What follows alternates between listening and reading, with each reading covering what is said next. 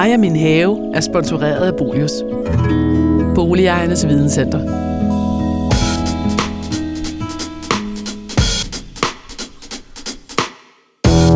Velkommen til den her 8. udgave af øh, vores podcastserie Mig og min have.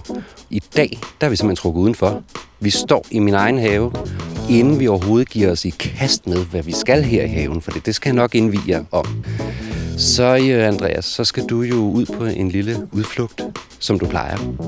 Og i dag der har jeg faktisk tænkt mig, fordi at vi er på den her tid af året, hvor vi er kommet ind i den nye plantesæson. Der er jo ligesom to plantesæsoner på et havekalenderår. Der er foråret, og så er der sensommeren efteråret.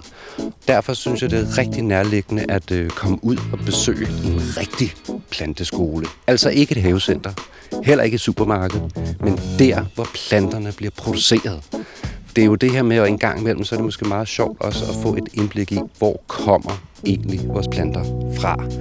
Så Andreas, jeg har tænkt mig at sende dig ud til øh, den her planteskole, som hedder Gunnar Christensens Planteskole. Så synes jeg, du skal øh, guide lytterne med på vejen af, hvad er det egentlig, der foregår ude på den her planteskole. Så god fornøjelse med det, Andreas. Tusind tak, så kører bussen.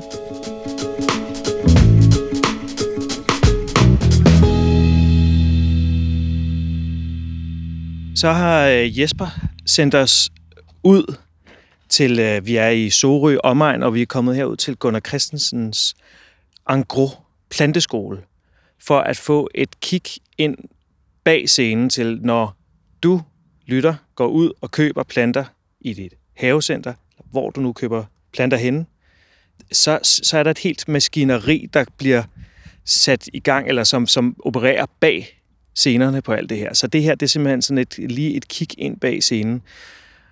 Og jeg står her sammen med Henrik. Og Henrik, kan du prøve at forklare, hvad det er for et sted, vi er? Jamen, vi er et sted her på Midtjylland, hvor, hvor vi laver planter i potter. Øh, vi laver cirka 1000 forskellige slags, og samlet set på årsplan, der laver vi godt en million planter, som vi sælger til, til danske og svenske og norske havecentre.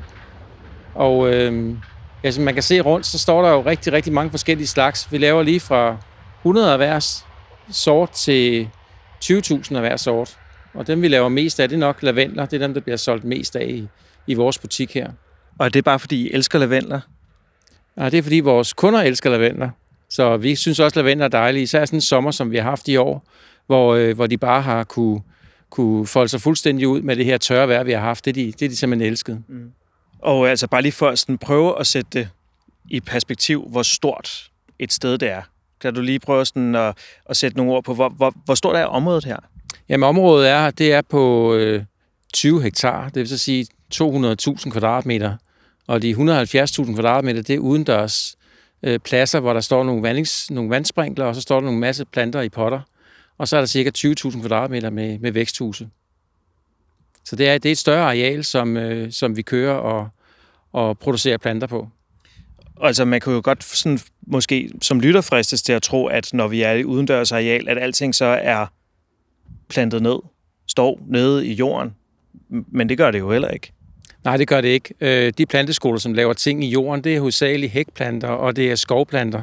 Altså hæk- og lægeplanter, det er der, hvor man typisk har øh, tingene i jorden.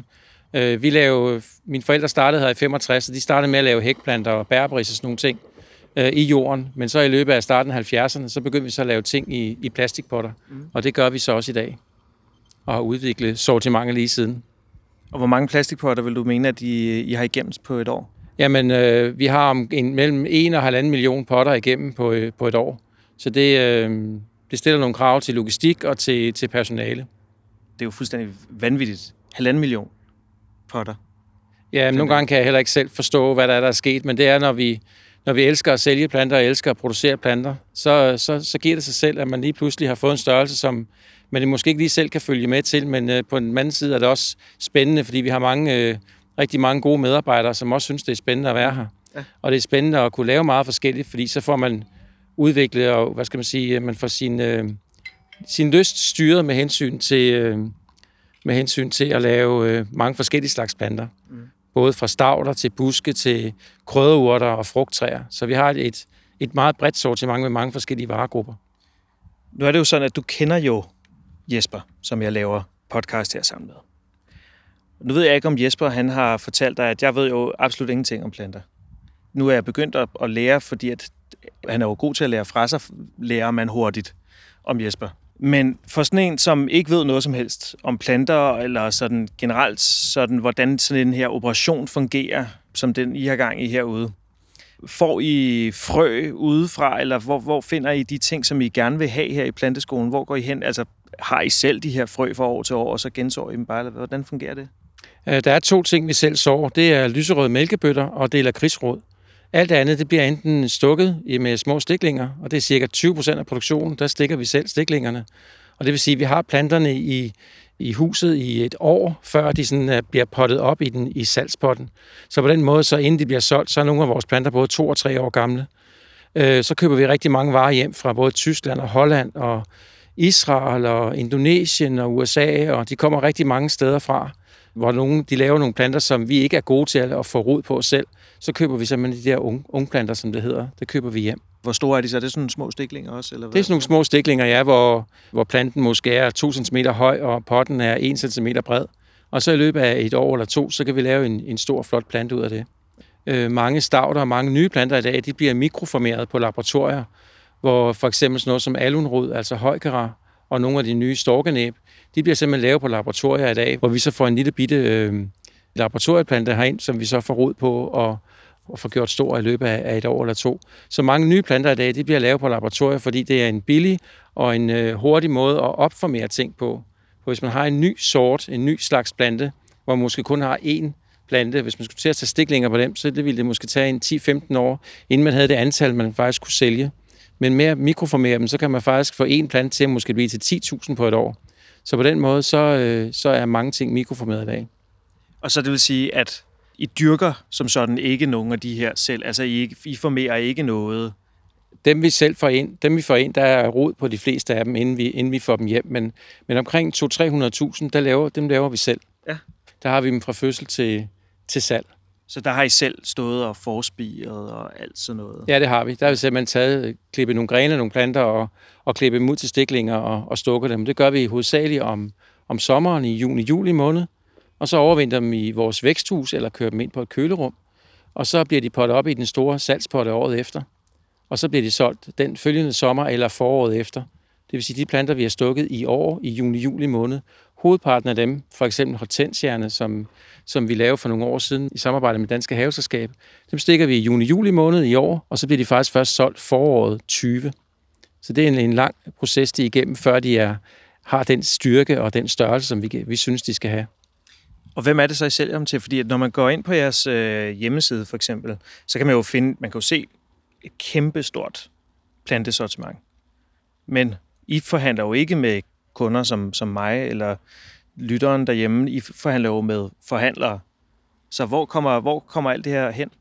Jamen, det kommer ud i havecenter rundt omkring i Danmark, og der er omkring 100-150 stykker i Danmark, og så handler vi med en omkring 70 i Sverige og en 10-20 stykker i Norge.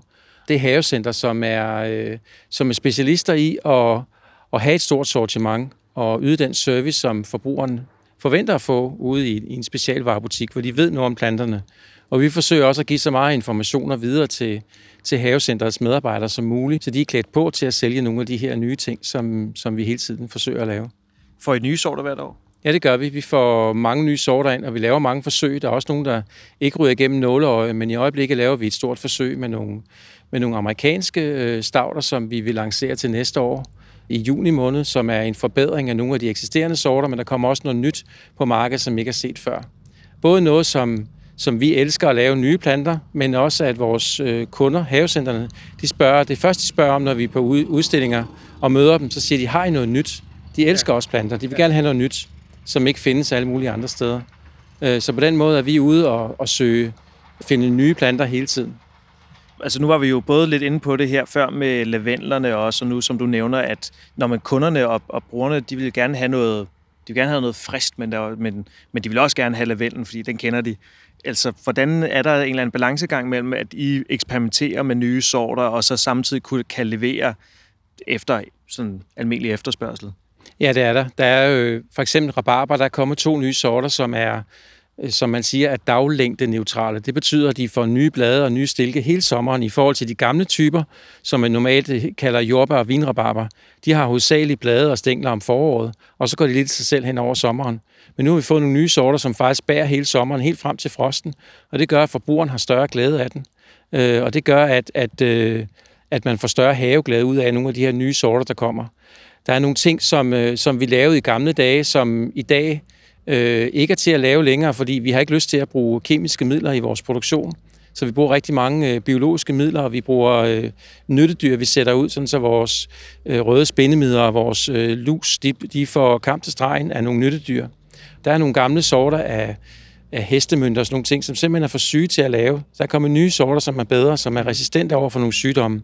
Og det gør, at vi kan lave en sundere produktion, og forbrugeren faktisk får en, en bedre oplevelse hjemme i deres egen have. Og, og nu nævnte du også selv tørken, hvor lavendlen jo selvfølgelig også var en øh, god plante at have derhjemme, fordi at den er temmelig tørketålende. Men er det sådan en ting, som I ved, at hvis der kommer til at være nogle tørre sommer fremover, altså skal I så lave om i jeres sortiment?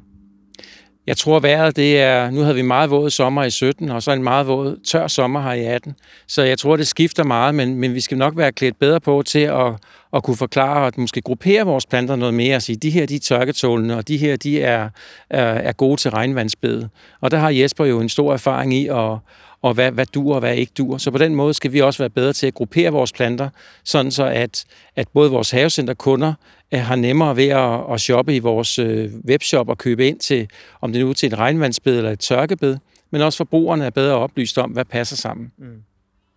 Hvis man skal have noget, der er tørketålende, hvad er det så for nogle ting, som vi skal købe ind af, for eksempel have mere af? Jamen, man siger, at tørketålende planter, det er især de grå, gråløvet, altså det, der har gråt løv, det er som i hovedreglen meget tørketålende. Så er der mange af græsserne, som er tørketålende, og så er der sådan nogle helt almindelige buske, som sommerfuglbuske og sådan nogle ting, som er meget tørketålende. Og det er jo også nogle ting, som er gået meget op for os i år. Hvad er tørketålende? Hvad er ikke tørketålende? Mm. Og der er jo store træer, som birketræer bøger og sådan noget, som er stået og, og gået ud i år. Og det, det er jo nok overraske alle, men det er jo også, når man har en sommer, som man aldrig har set før. Det giver ny, øh, ny læring ind på, på lystavlen hvor lang tid du sagde, at det var dine forældre, der har startet planteskolen her? Ja, min far, mor, Nina og Gunnar, de startede her i 65. De startede sådan set ind i Roskilde, imellem Roskilde og Hedehusene, men der gården, de havde der, den blev udstykket til noget industri. Og så rykkede de herned. Jamen, så har jeg så arbejdet herhjemme siden 93, efter jeg var ude og arbejde i, i tre andre plantskoler. Jeg var ikke lærer herhjemme, jeg skulle lære noget andet. Så på den måde, så, så har jeg fået en viden om planter, som ikke lige fandtes hjemme. Og på den måde, sammen med vores medarbejdere, har vi udviklet det her sortiment, vi har i dag, og på ønsker for vores kunder. Vi lytter rigtig meget til vores kunder, så hvis de siger, kunne I, ikke, kunne I dog ikke lave et æbletræ, der kunne være i bagagerummet af en bil, jamen så har, vi, så har vi udviklet det. Vi havde et par svenske kunder, som spurgte, om vi ikke nok kunne udvikle det. Og så har vi udviklet et æbletræ, som faktisk øh, har form som et juletræ. Det, det har været rigtig spændende, en spændende proces at, at kunne udvikle nogle beskæringsformer og bruge nogle beskæringsformer, som man bruger i, i frugtavlen og lave et træ til forbrugeren, som de faktisk får, får rigtig meget glæde ud af. Så, så det er også en del af jeres arbejde, det er ligesom at finde på nogle ekstremt kreative løsninger til, til sådan nogle øh, hvad, forespørgsler? Ja, det er det. Og så skal det også være nogle løsninger, som er økonomisk holdbare. Fordi øh, der kan være mange ønsker, som man godt kunne opfylde, men, men produktet bliver simpelthen for dyrt til, at, at øh, forbrugeren til, i sidste ende vil købe det. Ja. Så det, det er noget med det er noget med den arbejdsindsats, man lægger i det, og den tid, man bruger på det, kontra den pris, man nu kan få for varen. Så det er hele tiden en afvejning af, hvad, øh, hvad, kan, hvad kan man sælge, og hvad kan man ikke sælge. Lidt, hvad kan betale sig? Ja, hvad, ja, lige præcis. Og nu går vi forbi nogle sommerfuglbuske her, som står i en, i en 2-liters potte, og det er sådan en vare, som, som godt kan blive solgt til, på noget udsalg her om efteråret ude i, i havecenterne, som en rigtig fin vare. Men den samme vare kunne vi finde på at potte op i en 10-liters potte til næste år. Nu har vi allerede haft varen i halvanden år, men i virkeligheden kunne vi godt tage måske 500 af dem og potte op i en endnu større pot og lave sådan en solitær busk, øh, som vi så kan sælge næste sommer. Og der kan forbrugeren så købe en bus, som faktisk har færdig størrelse. Den er måske en meter eller halvanden høj, og, og det er der nogen, der gerne vil betale, betale for, for at få noget, der er færdigt. Så vi forsøger at ramme alle de ønsker, der er. Har du fået nogle, nogle endnu skøre forespørgseler? Også noget, der måske ikke kunne lade sig gøre? Ja, vi har en kunde, som godt kunne tænke sig, at vi kunne formklippe nogle havtorn. Så der findes en havtorn, som ikke bliver særlig høj. Og kan I dog ikke klippe den kugle rundt, fordi så er vi fri for at sælge øh, kugleklippe buksbom, der bliver importeret sydfra. Og det arbejder vi også på at, at lave noget, som man laver noget, noget dansk og noget nordisk til, til forbrugeren. Så ja, ja der, kommer, der kommer nogle mærkelige forespørgsler ind imellem, og nogle gange skal de også lige bundfælde sig, inden man egentlig kan se meningen med det, men, men der er som regel mening bag galskaben. Så man skal lige, man skal lige komme sig over forskrækkelsen til at starte med en formklippet havtorn. Det var lige godt tagens. Ja, det skal man. Og også nogle gange har vi fået forespørgsel på, kan I ikke lave frugtbuske med bær på? Og så kan vi jo godt se, at det bliver ret store og, og ret voldsomme, men, men det, det har vi forsøgt at lave i år, men har måske ikke været så gode til det, fordi at, ja, da sommeren har været meget varm, så er der nogle ting, vi ikke har kunne sælge i år.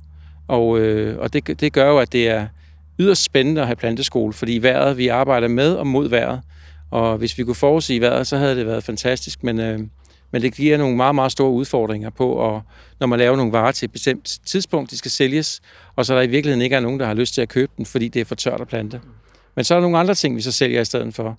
Det kan være stavler til krukker, og det kan være øh, georginer i, i potter og sådan nogle ting. Så, så på den måde, så er der hele tiden noget, man kan plante i haven. Det kan så godt være, at det ikke bliver plantet ned i jorden, men det bliver plantet i nogle krukker i stedet for. Og det er jo heldigvis et, et marked, der er kommet øh, de sidste måske 20 år, hvor, hvor det bliver mere og mere krukker. Og det gør jo, at der er rigtig, rigtig mange forskellige typer planter, som man måske ikke plantede for 20 år siden, men som man bruger i dag. Er det sådan den største trend? Ja, det er det. Det er den største trend. Det er krukkeplanter, og det er den spiselige have. Mm. De nye forbrugere, der, der køber deres første hus, og børnene skal ud og lege i haven, der er det helt klart den spiselige vej ind i haven, vi skal følge der er det ikke måske lige så meget øh, store øh, buske og sådan nogle ting, selvom det også er godt at lige få afskærmet terrassen lidt. Men det er den spiselige vej. Det er jordbær, der bliver på størrelse med en barnehånd. Det kan være blåbær, det kan være hyldebær til hyldeblomstsaft og sådan nogle ting. Så på den måde, så er det meget det spiselige derinde, og har været inde de sidste to, tre, fire år. Mm. Hvordan, når I så erkender, at nu er der den her trend, hvordan indsporer I lige på så at møde den imødekomme det, ud over at der er sådan enkelte forespørgelser, men hvis der er en stor trend, og I lige skal sælge rigtig meget af, af nogle bestemte planter, hvad, hvordan gør I så det? Jamen det kan man være ved at se fjernsyn og se, hvad brødrene Brise bruger i deres øh, retter. Jeg tror, øh, mange madprogrammer, der har været de sidste 3-4 år, det har der givet os inspiration til at tænke, hmm, ramsløg, det kunne godt være, at vi skulle lave ramsløg, for der er faktisk mange, der bruger det. Vi er begyndt at lave kirsebærkornel, som nogle, øh, nogle kokke var begyndt at bruge. Det er vi også begyndt at lave. Så på den måde har hvad skal man sige, restaurationsbranchen eller madindustrien, hvad man skal kalde det, de, de har været med til at udvikle vores sortiment. Så der har vi fundet meget inspiration. Og er der, sådan, er der en helt ny trend, vil du sige, efter det spiselige køkken? Hvad, hvad, så, hvad er det helt nye? Det helt nye kan være, um, det kan være en kombination af det spiselige og, pryd, og prydværdien, at man, at man tænker øh, storkenæb ind i en krukke, hvor man siger, at man har en storkenæb og en rosmarin og en øh, rabarber stående i samme krukke, måske, måske en dårlig kombination, men du kan spise blomsterne fra, fra storkenæben og rabarberen, der kan du bruge stænglerne og, og rosmarin kan du bruge til, til grillbøffen, så på den måde er, er det spiselige blomster noget, som man også er med til at, Øh, man forsøger at finde nogle nye ting for at få solgt sine varer. Og der er det med bier og, og biernes udbredelse og sådan nogle ting. Der, der er flere og flere af vores varer, som får et, et lille symbol på, hvor, hvor der står, at de er bivenlige eller insektvenlige. Så det er også, altså nu tænker jeg også på folk, der får altaner nu. Der er jo rigtig mange, der får etableret altaner og sådan nogle ting. De har vel også en interesse, jeg tænker på, på den her, sådan, også den her bitrend og bybi og, og den slags der er jo også folk, der er interesseret i at få insektliv lige pludselig midt ind i byen. Kan I også sådan mærke sådan noget? Ja, det kan vi. Og så kan vi mærke, at, at øh, de mange altaner, der er blevet sat op i de større byer, har de sidste 5-10 år. Det er jo et kæmpe marked, som vi måske ikke har været gode nok til at udnytte, men, men øh, der er kommet nogle nye ting på markedet, som, som krukke, hindbær og sådan nogle ting. Og det er ellers i gamle dage, var hindbær noget, der blev måske halvanden, to meter højt. Nu kan man få noget, der kun bliver en halv meter højt, som man faktisk har glæde af. Så på den måde er der udviklet ting, som passer til krukker.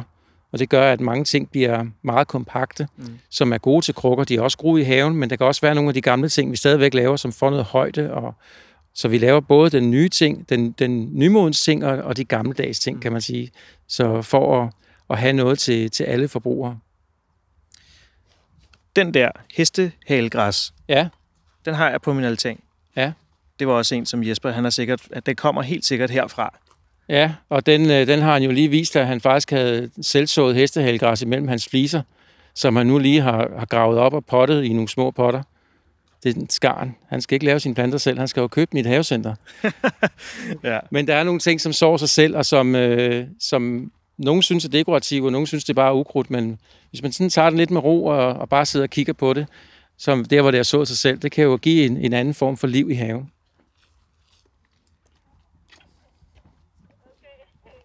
Vi kan gå ud og kigge på det her frugttræ, jeg har, vi har udviklet her på plantskolen, som kan være i, i bagagerummet af en bil. Det kan vi lige gå ud og kigge på, for der er faktisk også nogle æbler på, som, som faktisk smager rigtig godt. Fantastisk.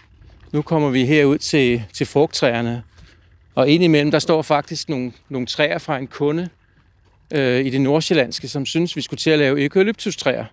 Og det er jo det der med at, at kunne styre sit sortiment, men der står faktisk nogle eukalyptustræer her, der står tre forskellige slags, og dem er vi gået i gang med at stikke. Det var en kunde oppe i det nordsjællandske, som kendte en australier, som var bosat i Danmark. Han har fundet tre, som faktisk var rimelig hårdfør i Danmark. Og det er vi så ved at teste, hvor vi planter dem ud i vores eget testhave og sådan nogle ting, så vi vil gerne kunne stå inde for, for, for den hårdførhed, vi, vi gerne vil love, de har. Så det var lige det eukalyptus, eukalyptus som vil komme på markedet her om, om en to-tre år. Fordi jeg har fundet ud af, at IAS testhave, den er, den kan godt klare det, eller hvad? Det finder vi ud af de næste to vintre, om okay. de klarer det. Så det er, det er lidt en længere proces. Men øh, vi forsøger, og vi har lavet en testhave her sidste år, som for simpelthen at skabe noget mere, um, noget mere viden omkring de her planter, vi, vi laver. Nogle gange er det jo den viden, vi har, det, er, det kan være fra leverandøren af den lille plante, vi køber. Og mange leverandører, vi har, de, øh, de bor måske i Holland eller andre steder. Og der kan det godt være, at de siger, at den kan tåle minus 20 grader, men, men er det minus 20 grader i to timer, eller minus 20 grader i to uger? Og det er nogle af de ting, vi tester i vores eget testhave. Jamen her har jeg jo et æbletræ, og det er jo et træ, som er cirka halvanden meter højt, og det har en masse sidegren helt nede fra bunden af. Så man kan plante den op i en krukke, hvis man har lyst. Man kan også øh, plante den op af en mur og, og trække grenen ud til et espalier. Og man kan stamme den op, hvis man planter den ud i sin græsplæne, så kan man også stamme den op, så man kan komme kørende ned under med sin øh, lille plæneklipper eller plænetraktor. Så på den her måde har det her spindeltræ, som vi kalder det, så har det en, en stor anvendelighed i, i mange forskellige typer haver, både i byhaven og byterrassen og den store landbohave. Fordi den har en øh, spindeltræ er kendetegnet på, at, at den har en, en gennemgående stamme, så man kan følge stammen helt ned fra jorden af og hele vejen op til toppen af den her pind, den er, den er bundet til. Og det gør, at i og med, at den har så mange sidegrene, det gør også, at den vil bære rigtig mange æbler til næste år. Og det ser man også i, i frugtplantager. Der har de også rigtig mange sidegrene, og de er ikke særlig høje, så det gør, at de høster rigtig mange æbler per hektar. Og den glæde vil vi gerne bringe hjem i, i haverne, sådan så at fru Jensen også kan høste mange æbler på, på et lille område. Fordi de danske haver bliver mindre og mindre.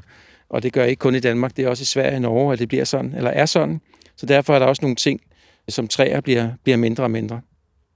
Så det er simpelthen træet, du kan have i din bagsmæk? Ja, det er træet, der passer ind bag en bil. Så det var en lidt sjov tilgang til tingene, men nogle gange så, så modnes ting, og det kunne vi egentlig godt se, at det der træ, som der skulle bindes sammen, for grenene kunne være der, og ikke stak for meget ud af bilen og sådan nogle ting, jamen, så gik vi i gang med den, med den opgave, og den, vi synes selv, vi har lavet nogle, nogle rigtig gode træer her, så det, det glæder vi os til at forhåbentlig også få solgt ud i, til vores havecenterkunder. Så kunne jeg egentlig godt tænke mig at spørge dig, Henrik, sådan, hvad, hvad er det fedeste ved dit arbejde? Det er udvikling. Jeg elsker udvikling. Jeg elsker nye ting. Og det gør, at, at øh, jeg rejser en del og, og finder nye planter sammen med min produktudviklingschef Morten Slot. Plus der er flere af vores medarbejdere, som også kommer ind med idéer, som har læst noget i et blad, eller kunne vi dog ikke lave det her? Og så tit og ofte, så ryger det ind i vores testafdeling og bliver afprøvet. Så på den måde er der, er der mange, der bidrager. Men det er udviklingen, jeg godt kan lide. Og så er det kontakten med kunder, nogle glade kunder, at man laver nogle... Øh, øh, vi alle sammen er med til at lave nogle, nogle flotte varer, som vores kunder er glade for, at man får ros for. Det er altid dejligt at få ros, og det, det er også det, der driver værket. Det er kvalitet, og det er ros, og det er udvikling af nye produkter. Det elsker jeg. Henrik, hvis du var en plante, hvilken øh, plante var du så? Jeg tror, jeg var en plante, hvor man spiste blomsterne. Jeg vil ikke være et rodskud. Det har jeg ikke lyst til at være. Men en plante, hvor man spiser blomsterne, det kunne jeg godt se mig selv som. Og jeg ved ikke, hvad navn jeg skal give den, om det er et storkenæb. Det tror jeg ikke. Det, nej, det har jeg ikke. Jeg har ikke lige navn på planten, men jeg tror, det er en, hvor man spiser blomsterne. Det synes jeg er ret smukt. Hvad, hvorfor, hvad er det smukke i? Jamen, det er, at man kan blive brugt til noget, der, hvor man ender på toppen og, og ligger som, som pynten på en, på en dejlig ret. Det er nok mest det, jeg tænker på. Det synes jeg er et utroligt godt valg. Faktisk så er det også en af... Jeg har en uh, tallerkensmækker på min altan. Der er der jo lidt, Der er, lidt- fuld, der er fuld fart i den. Ja. Problemet er bare, at den kun overlever om sommeren. Så jeg tænker mere, at måske en storkenæb, den overlever, overlever nogle flere år. Rigtig mange år faktisk. Ja. Så jeg vil gerne være noget flereårigt. Jeg har ikke lyst til at være en døgnflue. Du vil ikke være en... øh, Hvad var det, du sagde, du ikke vil være? Jeg vil ikke være et rodskud. Det, det er rodskud og udskud. Det, det minder lidt om hinanden. Så et rodskud har jeg ikke lyst til at være. Selvom der er nogle storkernæb, som formerer sig med rodskud. Men, øh, men en, en, der laver nogle spiselige blomster, det, øh, det synes jeg er dejligt at tænke på. Jeg synes bare, at vi skal dvæle ved den, og så sige uh, tusind tak, Henrik, for at vi må komme og besøge dig her på din, dit kæmpe sted. her. det er altså en, det er en, sgu noget af en oplevelse at se, det må, det må jeg sige. Jamen, tusind tak, fordi I kom. I har også valgt en dejlig dag her i september, hvor solen skinner, og, og planterne står i deres fulde flor. Så tusind tak, fordi I kom. Det er altid dejligt at vise, vise nogen frem, der har interesse for det, man går og laver. Tusind tak, og det er jo sådan en dag som i dag, hvor man tænker, at, at, at så giver sangen September himmel er så blå lige pludselig mening. Fuldstændig rigtigt. Det er, den er nemlig blå med nogle ganske få hvide skyer, og helt vindstille. Det kan vi også godt lide. Tak for din tid. Selv tak.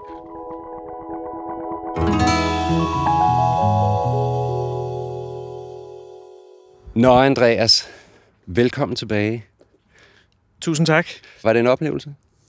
det, var- det var det virkelig, for det var simpelthen så stort. Fordi Mm. jeg tænkte, da du sagde, Andreas, nu skal du ud til en planteskole, Mm. så tænkte jeg, nå ja, det er vel bare et stort havecenter. Ja, ja det er det også til dels, men det er det bare overhovedet ikke. Mm. Det var et, et kæmpe, enormt sted. Det er i hvert fald gået op for mig, fordi jeg får tit skudt i skoene, når jeg er ude at gå med andre, venner, bekendte, familie, så siger de altid til mig, Jesper, du går simpelthen så sindssygt stærkt. Og øh, der slog det mig faktisk her for noget tid siden, da jeg faktisk var derude for at hente nogle planter, og hvor jeg gik rundt med Henrik derude. Og øh, pludselig var det faktisk mig, der stalkede lidt efter ham, fordi det foregik i meget højt tempo derudad igennem rækkerne. Og øh, pludselig kunne jeg sådan, men det er jo derfra, jeg selv har det. Altså den her, når man går ude på de her store planteskoler, som jeg jo også selv har været en del af, jamen det er altså de lange skridt, der ryger foran, fordi det er nogle meget store arealer, man skal ud på, og nogle gange så skal man ud og hente de der planter ude i det fjerneste hjørne, og det har man måske ikke en hel formiddag til, så det foregår i fire spring derudad. Så det gør jo også, at øh, man, man, man får gået nogle skridt på sådan en dag, på sådan en planteskole. Men det er også det her med, at man får virkelig et indblik i, hvor mange planter, der faktisk ryger ud over rampen på et år. Og det store arbejde, der ligger i at øh, få dem produceret og holde dem i live og få dem vandet og få dem til at stå helt spidse, til når vi igen går ud og handler dem ude i havecentret. Og så synes jeg, det er super fedt, at man stadigvæk herhjemme i dag, i 2018, kan øh, købe dansk producerede planter. Fordi det synes jeg godt, at vi kan øh, slå en lille smule slag for. Der er så meget, vi henter jo i udlandet, og det er der måske ikke altid så god økonomi i, og heller ikke særlig noget bæredygtigt i. Så, så jeg synes, det er værd, når man er ude i havecenteret, så prøv måske lige at kigge på emballagen, på potten, mm. på skiltet, på planteskiltet. Se, er der et lille dannbrugsflag? Er der noget, der indikerer, at det her er dansk produceret? Fordi så synes jeg også godt, det er nogle varer, man kan gå efter. Og så er det jo også det her med, at han øh, brugte heller ikke sprøjtegifte. Det var økologisk og bæredygtigt øh, produceret hele vejen igennem. Så vidt det nu er muligt, selvom det er plastikpotter og alt muligt andet. Men så meget af det er ligesom tænkt hele vejen den vej rundt. Og det er jo også noget af det, vi kommer til at se meget mere af, også i fremtiden, øh, når vi producerer herhjemme. Men nu er vi jo kommet tilbage her i haven. Mm. Og øh, hvis vi lige skal slå en krølle på det her med, når man øh, producerer planter, og vi henter dem igen ude i havecentret eller i supermarkedet, og det kommer vi også til at tale om lidt senere, så er det jo det her med, hvad er det i øvrigt også, hvad, hvad definerer en god plante, når vi skal ud og købe planter? Så, så det er i hvert fald også noget af det, jeg synes, vi skal tale om. Men emnet i dag, det er jo den her meget tørre sommer, vi har været igennem, kan man sige. Rekordtørre sommer. Og som jo har betydet, at der er rigtig mange haveejere derude, der står med rigtig mange problemer. Hække, der er gået ud. Buske, rhododendron, der er gået ud. Og netop rhododendron, som kræver rimelig meget, hvis i hvert fald hvis man ikke har plantet dem sådan ordentligt fra starten af, så skal der virkelig nøses, hvis de skal bæres igennem sådan en tør sommer, som det har været. Og øh, derfor så synes jeg, det måske var lidt nærliggende, at vi tog et emne ud op, der handlede om lidt set i det lys. Hvordan kan vi få en lidt mere tørketolerant have, og i alt det lave en præriehave. For præriehavens planter, det er planter, som er vant til at vokse ude på græs, sletter, og hvor det kan være rigtig varmt og tørt hele sommeren igennem. Øh, og det synes jeg lige så godt, vi kan lade sig øh, inspirere af, når vi er hjemme i vores haver. Hvordan kan vi komme afsted med at få lavet nogle smukke, farverige bede, som er levende, og som måske også er lidt mere naturlige. Og i alt det bliver de måske også lidt mere insektvenlige. Men det primære i hvert fald i det her, det er i hvert fald, at man ikke ender op med for eksempel at stå med et stavtebed, hvor det hele er visnet bort, fordi det bare har været en tør sommer. Og nu kigger vi ud over det her bed, og jeg kan jo i hvert fald afsløre, at det her prægerbed, som jeg har stående her, i de der over to måneder, små tre måneder, hvor det ikke regnede, Mm. der fik det her vand to gange. Seriøst. Ja. Så det fortæller jo lidt om, hvad, hvad, hvad sådan nogle planter kan. Og det vi jo faktisk kigger ud på, det er jo et bed, hvor der er ja, den store klump, vi står foran her. Det er daglilje. Mm. Det er, øh, jeg ved faktisk fra Henrik af, at øh, når, når jeg kommer og siger, at jeg skal lige bruge en daglilje til noget Godmorgen Danmark eller et eller andet andet, så siger han, vil du ikke nok være sød? Ja. Fordi det er en af de stavter, som faktisk ikke er så nemme at få, få solgt ud over rampen. Og det synes jeg faktisk er rigtig ærgerligt, fordi det er nemlig en af de store stavter, som er utroligt tørketolerante. Ja. Jeg har set dem i de amerikanske sydstater, hvor det måske er nogle af 30 grader, og der kommer heller ingen regn. Så det kan godt være, de visner, men de kommer op år efter år. Så de, de kan tåle noget. Fantastisk. Ja. Og den her, den har jo i hvert fald også stået hele sommeren og været ganske fin. Så står der de her lidt visne stande her. Man kan jo næsten høre det her. Det er, øh, det er frøstandene af løvehale. Øh, og som jo, når den blomstrer, så er den sådan en helt limegrøn gul i de her pomponger, der sidder op ad den her stængel. Og øh, resten af året her, jamen der står den med de her stive stande, som faktisk også giver noget vinterkarakter. For det, det er noget af det, som øh, en del af de her planter også kan, og græsserne, som vi jo også øh, kommer til at tale noget mere om, det er faktisk om vinteren, så sådan et bed, det får lige pludselig et nyt liv. Sådan en frostmorgen, hvor man kommer ud, hvor der ligger rimfrost på det hele, der hvor man tænker et normalt stavtebed, som vi har på den anden side, hvor det er floks og alt muligt andet, som bare er visnet helt ned, og det hele har lagt sig ned. Der står det her jo stadigvæk op. Og så er det bare indhyldet i det her rimfrost, og det gør, at det pludselig får et helt andet nyt liv. Så det er også et bed, som kan noget om vinteren, og det synes jeg i hvert fald også er værd at have med i den her sammenhæng. Over i hjørnet af bedet, der har vi solbrud, som står lige og synger lidt på sidste mm. vers med lidt farve endnu. Ja. Og så er det jo det her med, jamen det kan godt være noget netop er vissent. Fordi der kan man så se... Men det giver stadig karakter. Men det giver nemlig stadigvæk karakter, for man kan se de her små sorte hoveder, mm. fra, fra hvor blomsterne er siddet på, på solbruden. Og de er der altså også hele vinteren. Så igen, så er det det her med, at det står stadigvæk og giver noget karakter. Øh, så har vi perovskær, den fine lille, der stadigvæk står og blomster herinde. Eller lyslilla, den ligner sådan, har lidt lavendelfarve. Mm. Øh, og det er måske noget af det, fordi jeg ved ude hos øh, Henrik. Ja. Hvad var det, I talte om der? Der, jamen, altså, så sagde han jo, at, øh, at en plante, som de sælger rigtig meget af, det er jo lavendel. Ja. Og øh, der kan man jo sige, der findes jo andre stavter og planter, som jo fuldstændig har samme farve, Mm. Og som er tørketålende. og som er tørketålende. Ja. Det er ikke fordi, det er lavendel sådan set også. Mhm. Men, men, men der findes alternativer, hvis man gerne vil ja. komme lidt mere omkring. Så Hvor det man, vil sige, at han, han sagde, at de, de sælger rigtig mange lavendler. Ja. Og så, så spurgte jeg jo, at det, om, om det var fordi, de var vilde med dem. mm, Det er de jo også. Ja. Men det er også fordi, at måske mangler folk lidt fantasi til, hvad de ellers kan plante. nemlig. Når, når altså tørt lavendel. Mm. Ikke? Og det er jo så det, altså når man står ude i supermarkedet, fordi der bliver solgt rigtig mange lavendler ude i supermarkederne, der er der i hvert fald ikke nogen fagekspertise. Der står i hvert fald ikke en eller anden gartner eller anden, altså mig for eksempel, til at lige uh, sige, der kunne også være perovskær. Der kunne også være nepeta, som vi faktisk står lige uh, har været bag ved os her, som også har den, stort set den samme farve, mm. den der lidt lille farve. Så det er jo faktisk allerede to alternativer, man kunne have, så man kunne sige, jamen selvfølgelig har noget lavendel, men jeg har måske også nogle andre planter, der kan lidt det samme. Så kan man sige, i resten af bedet, hvad der ligesom er flettet ind imellem, og hvad er det, der ligesom fletter sig ind igennem alle stavterne, kan man sige. Jamen, det er græsserne. Mm. Fordi det, der kendetegner en, en præriehave, det er jo, at vi er ude på prærien, og det er store græssletter. Og man plejer ligesom at inddele prærien i, i fire øh, enheder. Man kan sige, der er det prærien med det høje græs, og det er jo så også ligesom det, vi står ved her. Det er jo sådan noget græs, der når helt op til livet. Mm. Øh, og det gør jo selvfølgelig også, at der er nogle stavter, de skal jo også kunne rave lidt i vejret for at komme op imellem de der græsser. Så er der prærieafdelingen, hvor det er de mere lave græsser.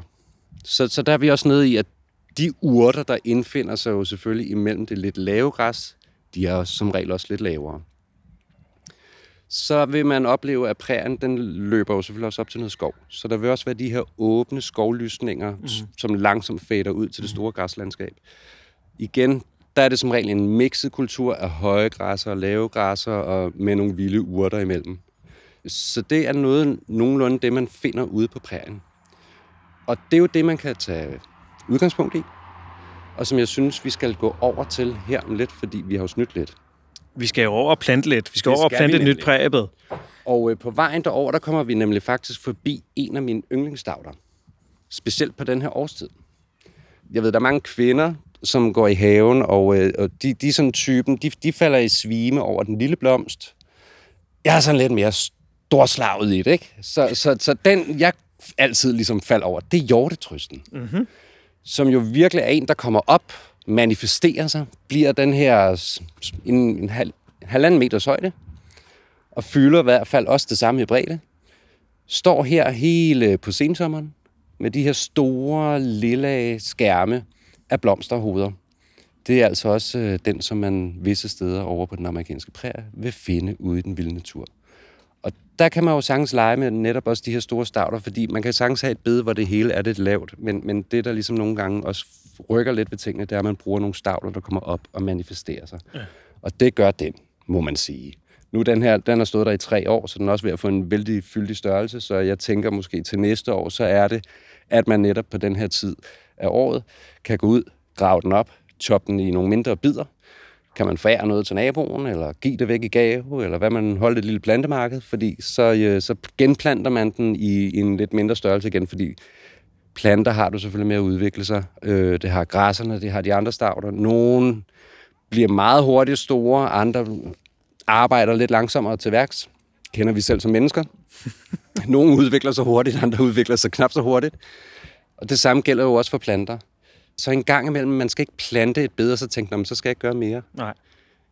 Og det gælder i øvrigt, øh, altså synes jeg, at man godt må øh, tage med sig, når man går i haven, at, at fordi man anlægger en have, så er det, så er det ikke overstået. Nej, du skal ud og lege med det. Du skal ned og, og grave Nemlig. det der op igen. Det skal Fordi- der ikke noget ved, jo. Fordi det andet bed, som vi jo startede herover ved, jamen det så faktisk ud på en måde det første år, kan jeg huske. Mhm. Mm-hmm. Og så var jeg måske i virkeligheden lige lidt utilfreds over det ene hjørne, ja. og tænkte, det, det spillede ikke helt. Nej. Jamen, så røg de planter op igen, Mhm. mm. og så gjorde vi noget andet. Og det gjorde så, at det så anderledes ud på andet året og tredje året. Så det er også det her med at lege med planterne. Det, mm. Man skal bruge planter som, som sin legeplads, og når vi i hvert fald er på stavte-niveau, så er det jo det nemmeste i verden. Lige høvle dem op, genplante dem på en ny måde, kombinere det på en ny måde, og i alt det så får man altså også næsten en ny have hvert år, eller hver andet år, eller hver tredje år, hvor tit man nu synes, man vil mm. gøre det. Det er ligesom sådan en edge, edge, edge sketch. Kan du huske dem? Ja, Hvor man så ryster man den, når man er utilfreds med tegningen, så tegner du noget nyt. så, så lavede den noget nyt. Ja. Og det samme gælder her, fordi der er jo også de store elementer i en have. Altså, det er jo træer, buske og hække. Dem flytter vi ikke så meget rundt på. Det er, de er der, når man ligesom har sat dem. Men stavterne og de mindre planter, dem kan vi flytte rundt med. Så Yes. jeg synes, vi skal bevæge os lidt videre over.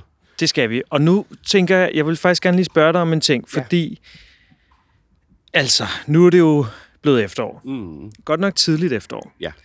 Men altså, jeg har jo altid tænkt at forbundet havearbejde med, det er jo det er sådan en forårsgeschæft, ikke? Og så Jo. om sommeren, så går man og vedligeholder lidt, og, det kan, og man kan måske blive ved med at vedligeholde lidt om efteråret.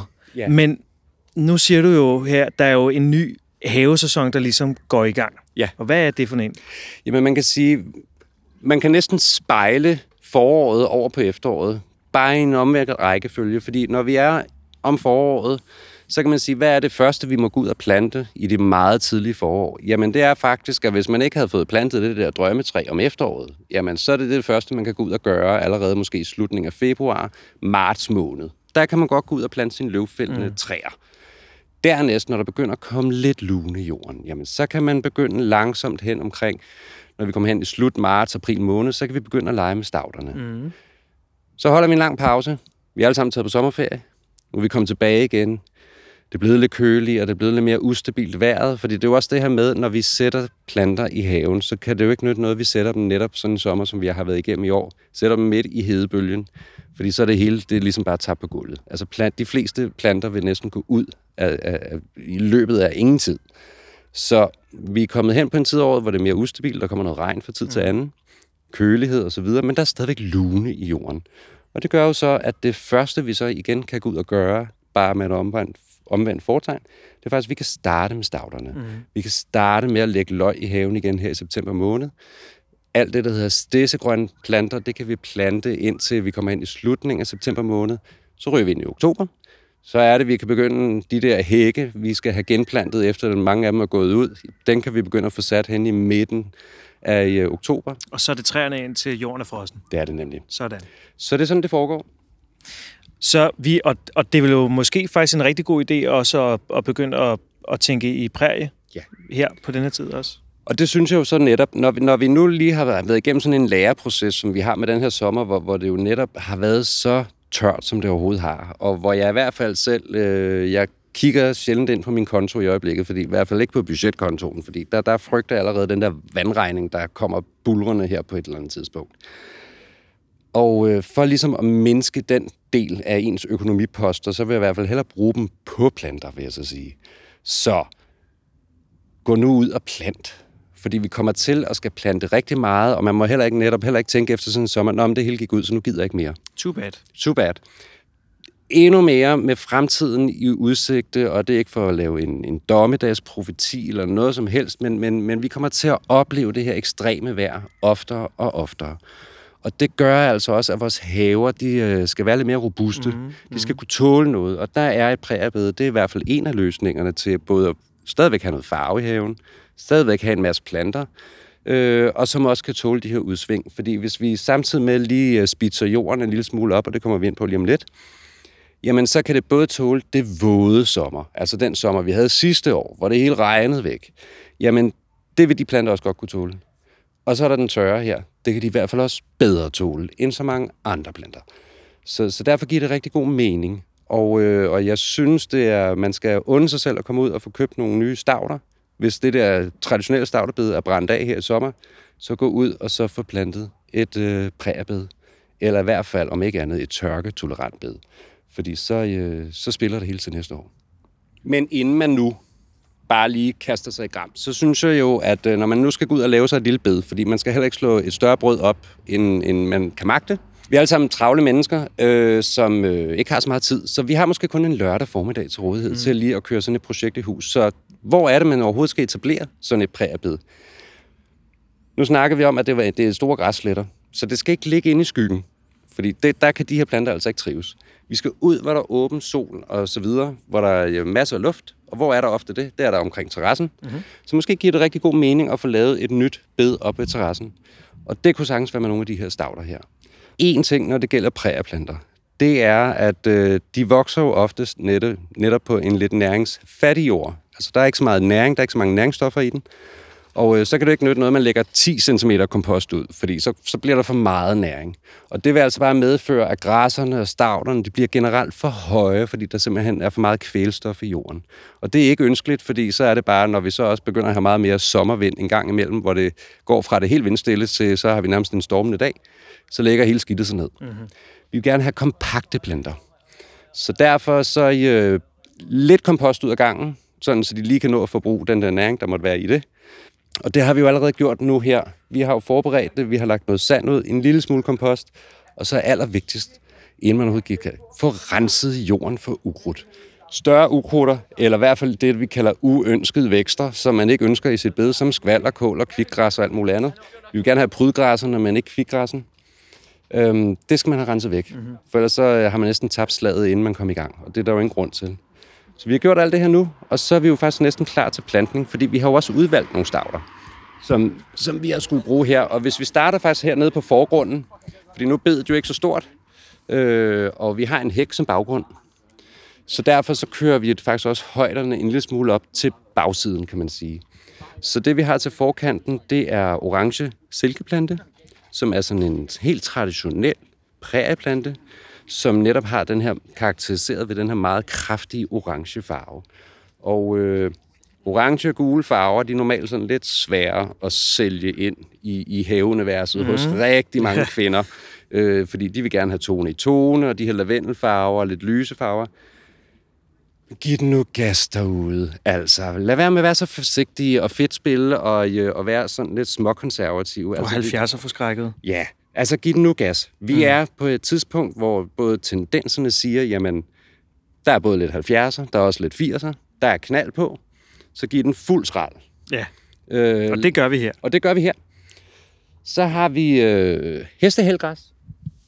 Så jeg kan genkende fra min øh, altan, den plantede vi jo der. Nemlig, det gjorde vi nemlig. Og, øh, og det er jo i virkeligheden en meksikansk fjergræs, så, så den øh, er kendt på den meksikanske prærie. Og det er der, den er hentet fra, kan man i virkeligheden sige. Og den har jo den her lidt øh, fluffy, øh, meget svævende karakter, og det gør altså, at når vi måske har nogle lidt mere stive stavter, fordi imellem øh, silkeplanten, den orange silkeplante, og så øh, kommer så hestehelgræssen bag ved den, der er der det, vi kalder prakskær. Og hvad er prakskær? Det er, altså i virkeligheden, så er det sådan en, jeg kan huske fra da jeg var barn. Lidt sådan en, øh, mine forældre havde stavtebede, og der havde man prakskær. Mm-hmm. Så er faktisk også lidt en 70'er plante, en 70'er stavte. Som dengang, der tror jeg ikke, man spekulerede så meget i, at det måske var en hjemmehørende planteart over fra den amerikanske prærie, for det gik man nok ikke særlig højt op i, tænker jeg. Nu tænker vi måske lidt mere over den slags ting i dag, fordi vi synes, det er det her med at gå ud og lade sig inspirere af en natur. Mm. Øh, så, så prakskær, den, den er absolut også en af dem, man finder på den amerikanske prærie, og man finder den i forskellige typer af vildarter. Der er den her, øh, som hedder spicata, og der findes også nogle andre, som er endnu mere slanker øh, i deres spir. For det, det er sådan en høj, slank stavte, som får de her øh, høje spir med lille blomster. Og igen, fylder ikke særlig meget, så derfor er det netop fint at, at have nogle græsser imellem, som, som kan noget. Og så bliver der nemlig de her lidt blålige græsser, som, som vokser også vildt over på den amerikanske prærie, som er lidt løse i det, og som står og svæver rundt, og som giver det her, når det blæser, så, så bliver der sådan lidt raslen mm. i bedet. Mm. Og så bliver der lidt asters, lidt hvid. Og det er så godt nok hvid skovasters, vi lige har valgt at anvende her. Det kunne også sagtens have været nogle andre typer efterårsblomstrende asters. Fordi det er jo også det her med, at vi skal huske at sørge for at have noget blomstring på så meget af sæsonen altså muligt. Og der er generelt asters. Det er nogle af de her gode stavler at bruge, fordi de blomstrer på den sene bagkant. Og øh, det er jo selvfølgelig også godt for insekterne, men det er også det rent visuelle i, at man gider ikke kun have bed, der blomstrer i 14 dage. Og så slutter vi faktisk lige af med en busk over i hjørnet, som er sommerfuldbusken. Så det er også noget med, vi holder faktisk lidt farvetoner, fordi at den eneste, der så også begynder at stikke lidt af igen i det gule-orange, det er raketblomsten. Ja. Den er, den er sådan elsket og hadet. Er rigtig mange, de synes, den er simpelthen for fjollet. Øh, sådan lidt stiv i det. Den er måske også lidt stiv i sin kompakthed, og, og så kommer der den der gule starut op. Den fås altså også i orange farve, den fås også i lime, limegrøn gul øh, nu om dagen. Så, så man kan gå ud, og så kan man godt finde sig en gylden farve, som man kan stå indenfor i sin egen Klart. Men jeg kan altså godt lide det her med altså den orange. Hvis det nu var sådan en... Altså hvis det nu kun var sådan et blomsterbed, Ja. så tror jeg måske, jeg vil synes, det var kedeligt, men der kommer alt det her farvespil mellem den orange og så nogle af de andre øh, farver, men i nogle andre størrelser. Ja. Så det vil sige, der, der er en lille orange blomst, og der er en lille, en lille gul her Ja. og der, men det er ikke sådan... og lidt verbena. Og, Så- og det, der jo så netop er kendetegnet for det, det er jo selvfølgelig, det er alt sammen planter, som vi måske vil genkende fra, fra prærien, og i hvert fald noget lignende. Mm-hmm. Men nu synes jeg faktisk, at vi skal komme i gang med at plante. Og øh, skal jeg ikke holde mikrofonen, fordi du skal jo også lære lidt, Andreas. Og i alt det, så skal jeg nemlig nok guide dig, fordi så kan jeg også lige guide lytterne lidt med på, hvad er det måske, når man netop også er ude på planteskolen? Hvad er det, man skal holde øje med? Hvad, hvad er de sunde planter? Hvad er det, man skal gå efter? Og i alt det, der er vi altså for mange forbrugere, at når vi faktisk endelig bevæger os ud i et havecenter for at købe vores planter, hvad jeg synes, vi gør alt for lidt, så går vi ud og kigger på varehylden. Og øh, så kan det faktisk godt være, at vi har været så smarte endda at købe, eller tage en lille indkøbsseddel med og sige, det er det her, jeg skal have. Og så kigger vi, og så har de det måske ikke lige, og så går vi igen. Eller så valgte vi bare noget andet. Og øh, der må man gerne stå fast. Fordi det er netop det, at havecentrene er der til for. De er der for vores skyld. Så har de ikke den raketblomst i lige den der limegrøn, man drømte om, men de havde kun de orange stående. Så går man hen, og øh, så hiver man lige fat i øh, gardneren. I havecenteret siger man, hvad øh, er det noget, I kan skaffe hjem? For det kan de. Så det kan godt være, at vi har det ugen efter. Så må man godt nok lige derop igen en tur mere. Men man kunne også i forvejen have ringet op med sin planteliste og sige, jeg har den og den og den sort. Den vil jeg gerne, eller den art, det er dem, jeg gerne vil gå afsted med. Er det noget, I har hjemme? Hvis de ikke har det hjemme, så lad være med at køre det op før. De har det hjemme, fordi så ringer de til dig og siger, nu har vi den komplette liste af de planter, du skal bruge. Så grib spaden her. Og så... Øh, ja, nu, nu skal jeg se, om øh, jeg kan finde ud af at øh, være både øh, tekniker og øh, mikrofonholder. Det er ikke hver dag, man får lov til det. Til gengæld, så, øh, så får Andreas lov til at være gartneren. Ja. Og Andreas, når man øh, nu skal plante sådan en plante, hvad, øh, hvad gør man så? Hvad vil du gøre? Så graver jeg et hul. Ja. Altså, altså først så planlægger jeg jo bedet. Mm. Det er jo det allerførste, og det har vi jo allerede snydt lidt og gjort, og vi har arrangeret det sådan lidt i niveauer, så vi har vores øh, sommerfuglebusk og den, nogle af den høje græs der mm. om bagved. Mm. Og så har vi jo også snydt med jorden, Ja. ja. og nu øh, og så tænker jeg, at jeg starter bagfra Mm. og arbejder mig frem i bedet. Og der kan man sige, det er nemlig, her der er det et bed. Gå ind og arbejde dig bagud af bedet. Gå nu ind i det fjerneste ende mm. af, øh, af haven, og så få arbejdet der baglæns ud. Ja. Fordi vi kan sagtens plante herude i forkanten, og så ender vi med at gå og jogge rundt i de stavler og planter, vi lige har sat. Og så er de knækket, inden vi er færdige. Mm. Det, det kender jeg i hvert fald godt nok os to til. Så, jeg synes, du skal gå ind og øh, gribe fat i den høje græs, så skal jeg nok øh, kravle med dig ind af. Og nu er der ikke så meget plads. Og der er også lige en rose, han skal lige have kæmpet sig igennem med. Jeg kan afsløre, at det er Mam Hardy, og øh, hun har nogle øh, undsåede øh, torne. Så jeg hjælper lige Andreas her. Så han ikke er... Det er nemlig min yndlingsrose, ja. Du er fuldstændig ret. Det var godt husket. Jeg prøver jo at lytte. Altså, du tror ikke, at jeg lytter, men det gør jeg altså. Jamen, det gør du. Og så er det... Nu er jeg jo spændt på at se, hvor stort et hul du graver. Til sådan en græs på en... Øh, jeg kan afsløre, at den er sådan cirka en meter og en 30 cm høj, så det er jo ikke nogen lille prydgræs, vi har med at gøre her. Det er en af de lidt større, som kommer til at fylde lidt. Det må det også gerne op til en bagkant. Så det giver sådan lidt stafage. Øh, så vi laver lidt teaterscene, kan man sige. Og jeg kan nu afsløre, at øh, det plantehul, som Andreas er i gang med at lave, og øh, hver liter potte er vi ude i sådan cirkus. Er vi ude i en Fem 5 liter? Ja, en 5 liters potte, tror jeg nemlig også, det er. Og øh, jeg tror næsten, vi er ude i, at øh, det plantehul, som Andreas har lavet, det er et 5 liters hul. Og der kan jeg så afsløre, at det måske lige er i underkanten. Fordi når vi laver plantehuller, og det kan jeg så, mens han graver, lyst af, at man må gerne grave sine plantehuller i hvert fald sådan en halv gang større, end, end hvad pottestørrelsen man nu kommer hjem med er. Det der med at grave et plantehul, hvor potten sådan nærmest lige kan snige sig ned. Og øh, den der jord, man ellers også lige skal have listet ned omkring planten, den kan faktisk næsten ikke komme ned omkring planten, fordi potten den øh, fylder allerede det hele ud. Det er altså lige snævert nok. Det begynder at ligne lidt mere. Det ser fornuftigt ud. Så, øh, fordi så kan du hive græssen ud. Så man må altså gerne lave sin plantehuller lidt større, end hvad den, en halv gang større cirka.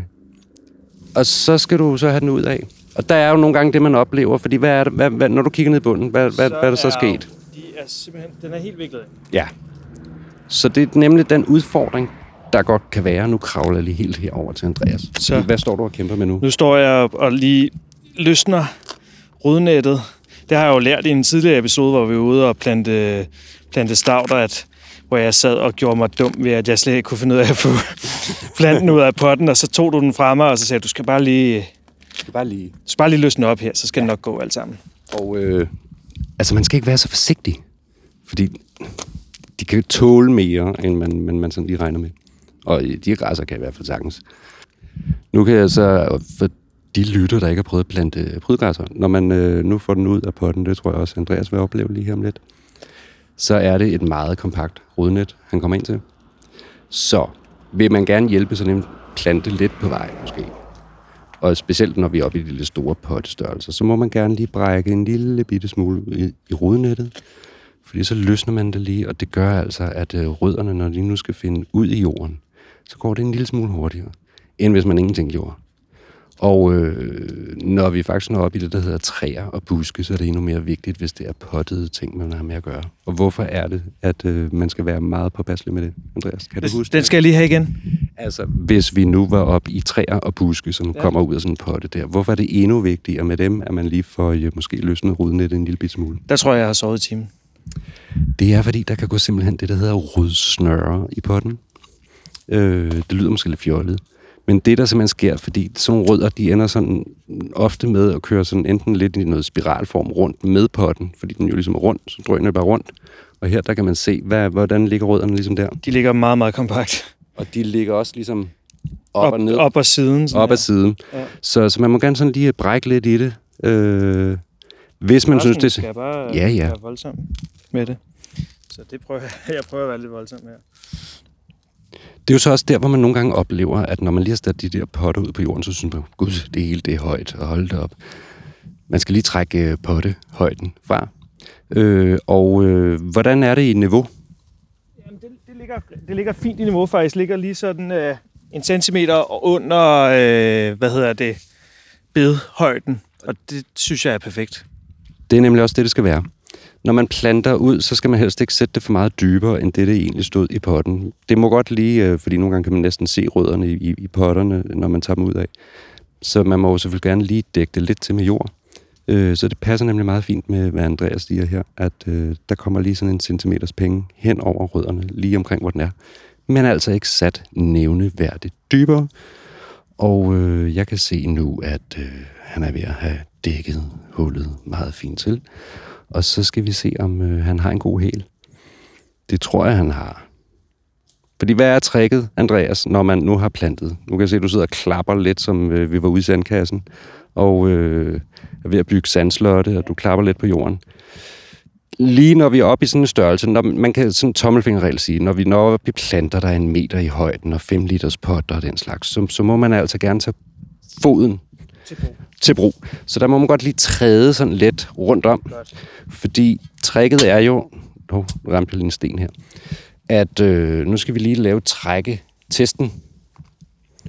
Og se, om den lige ryger med op af jorden. Det gør den ikke. En plante skal sidde så godt fast, så når man trækker forsigtigt i den, så, øh, så ryger den ikke med op af jorden. Omvendt skal man selvfølgelig ikke have stampet den til, sådan, så den aldrig kommer i gang. Fordi så, så knuser man nærmest rødderne. Så, men det ser fint ud. Yes. Yes, så tænker jeg bare, at vi skal fortsætte derude. Skal vi det? Jo, lad os bare gøre det. Super. Der er der omgivelser. Ja. Det er det.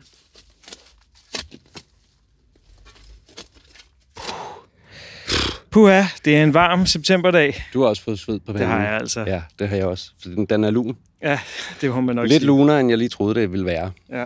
Men øh, vi er kommet i mål. Mm-hmm. Vi har fået lavet præbet. Sådan en helt øh, Jens Jensensk, hvis man skulle sige noget. Og øh, for dem, der ikke lige ved, hvem Jens Jensen er, så kan jeg jo nævne, at øh, omkring, eller før år 1900, der øh, havde vi en dansker ved navn Jens Jensen, der kom over fra den sønderjyske marsk. Han emigrerede til USA med sin kone, og de slog sig ned ude øh, i Chicago, hvor han startede med bare egentlig at være arbejdsmand og gartner i, i deres byparker der. I weekenderne. Det var jo lige den her tid, hvor industrialiseringen buller løs. Bygrænserne sprænges simpelthen. Mm-hmm. Øhm, og de tager ud på prærien i weekenden, fordi det minder ham lidt om den sønderjyske marsk. Og han øh, får den her bekymring for naturen, som vi jo så absolut må sige er højaktuelt også i dag. Den er bekymring for, hvad, hvad skal der ske? Og øh, i alt det, så begynder han faktisk at slæbe de her prægeplanter ind i byparkerne. Han laver sådan nogle små lommer over i hjørnerne. Og det bliver simpelthen et sandt tilløbsstykke for, for byborgerne. Der kommer i de her parker, der måske synes, den traditionelle park var lidt kedelig. Men øh, pludselig kan de jo se pur på solhatten og græsserne og alle de der planter, de jo egentlig kender ude for prægen af. De står pludselig i de her byparker. Og det vender simpelthen frem, og øh, han får simpelthen i gang sat og i tale sat øh, hele den her bevægelse af, at man skal passe på naturen. Og han får simpelthen i tale sat, at byparkerne i Chicago, de skal udelukkende sådan drives på, på en basis af, at man skal bruge de her hjemmehørende plantearter. Og øh, det må man jo så sige, at vi når sådan lidt følger i hans fodspor. Han tog det over nu tager vi lidt af det hjem igen. Og øh, vi, nu har vi lavet et lille prægerbed ja. her, sådan inspireret af... Øh, der er lidt Lucky Luke over det hele. Det må man sige, der er. Det må man sige. Ja. Rimelig afslappende at se på. Ja. Altså, det er jo, der er jo ikke noget øh, sådan prestigeopkørthed over sådan en type bed her. Det er sådan et bed, hvor jeg også bare tænker, at er man det moderne havemenneske, og som ikke nødvendigvis gider at ligge med bip, røven et eller andet sted i vejret hele weekenden, for lugekrudt og alt muligt andet. Altså, de her lidt mere naturlige bede, de gør altså også, at står der et lille græsstrå, står der en lille mælkebøtte, står der lige noget andet, som ikke lige skulle have stået der, står den der også i morgen, så er der ingen, der dør af det. Fordi det forsvinder ligesom bare ind i det her naturlighed. Så, så man behøver ikke at have sådan helt den samme stringente havestress på. Hvis man ikke lige nåede det ene weekend, så når man det nok den næste weekend. Mm. Øh, og overholder man de her principper om, og det har vi i hvert fald også gjort, at der cirka er sådan det, der hedder en 5-8 planter per kvadratmeter. Det vil sige, man har den her plantetæthed, som gør, at når det begynder at vokse til, jamen så, så lukker det også relativt hurtigt af. Så bliver der altså også mindre ukrudt og, øh, og, og ligesom skulle kæmpe med. Og synes man i øvrigt i starten, når man har lidt store lommer, så kan man altså sagtens gå afsted med og lige de første par år og så ind i de der lommer nogle etårige planter ind, som kunne være øh, fingerbøl, og det kunne egentlig også være kongelys og nogle andre planter, som, som så vil poppe op lige de første sommer, indtil det hele er lukket helt til. Mm. Så er det egentlig rimelig selvkørende. Jeg synes, det er blevet godt. Jeg synes også, det er blevet godt. Ja. Og der, der er jo lidt farve på. Der er de orange og de lidt lille farver, lidt hvidt og lidt lyst og lidt mørkt og lidt bordeauxrødt. Så, så vi er sådan lidt øh, farveskaler rundt. Og det er jo også, som naturen jo i virkeligheden indretter sig, fordi når vi er ude i grøftekanten, når vi er ude på engen, når vi er ude ved strandkanten... Der jamen, ordner de sig ikke i farver? Nej, det gør de det har de ikke med. Der har de altså ikke med. Der er det ikke sådan, nu kører vi 50 meter med... Øh, med, med tone-tone i lavendelfarve, og så kører vi øh, 50 meter mere med orange-gule farver der blender alting så fuldstændig vilkårligt imellem hinanden, og det er også derfor, jeg siger, jamen, plant ulige antal, når du planter. Altså lad være med at plante fire af noget, lad være med at plante øh, seks af noget, fordi du ender sådan ofte i sådan nogle bokse, når du planter. Så plant ulige antal, så bliver det sådan lidt mere naturligt, og synes du stadigvæk, det ender med at stå lidt på række, så rykke lidt rundt på tingene, så, øh, så ser det lidt mere naturligt ud. Jeg synes, det har været en spændende dag. Det synes jeg også. Og øh, jeg synes, det har været øh, super fedt, at vi kunne tage øh, jer lytter med ud på en agroplanteskole. Det er ikke hver dag, vi kommer det. Og lige kommer sådan lidt bagom, hvor er det, vores planter kommer fra. Ikke kun sådan rent produktionsmæssigt, fordi vores planter kommer jo også ude fra den store natur af, hvor vi har hentet mænd fra, hvor vi har fundet dem værdige nok til at komme ind i et mm. haveunivers, og vi har dyrket på dem, fundet de bedste og avler endnu videre på dem, så det bliver de smukkeste eksemplarer, vi kan stående i vores haver god fornøjelse og god plantning derude i efteråret.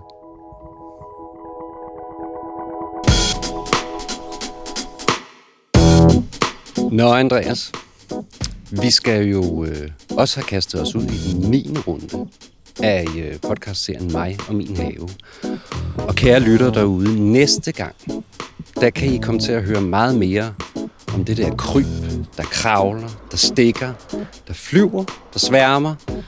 Alt det, som øh, de, rigtig mange af os faktisk overhovedet ikke kan lide at have i haven. Men det giver god mening at have det.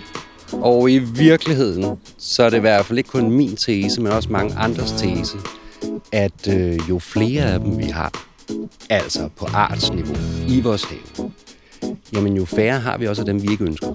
Altså alt det, der hedder skadedyr for eksempel jamen sørger vi for, at vi har den her levende have, som muliggør, at alle, der er plads til alle insekterne, jamen, så bliver der også den her naturlige konkurrence arterne imellem, og det vil sige, så bliver der lidt flere, færre bladlus for eksempel. Der bliver lidt færre af nogle andre.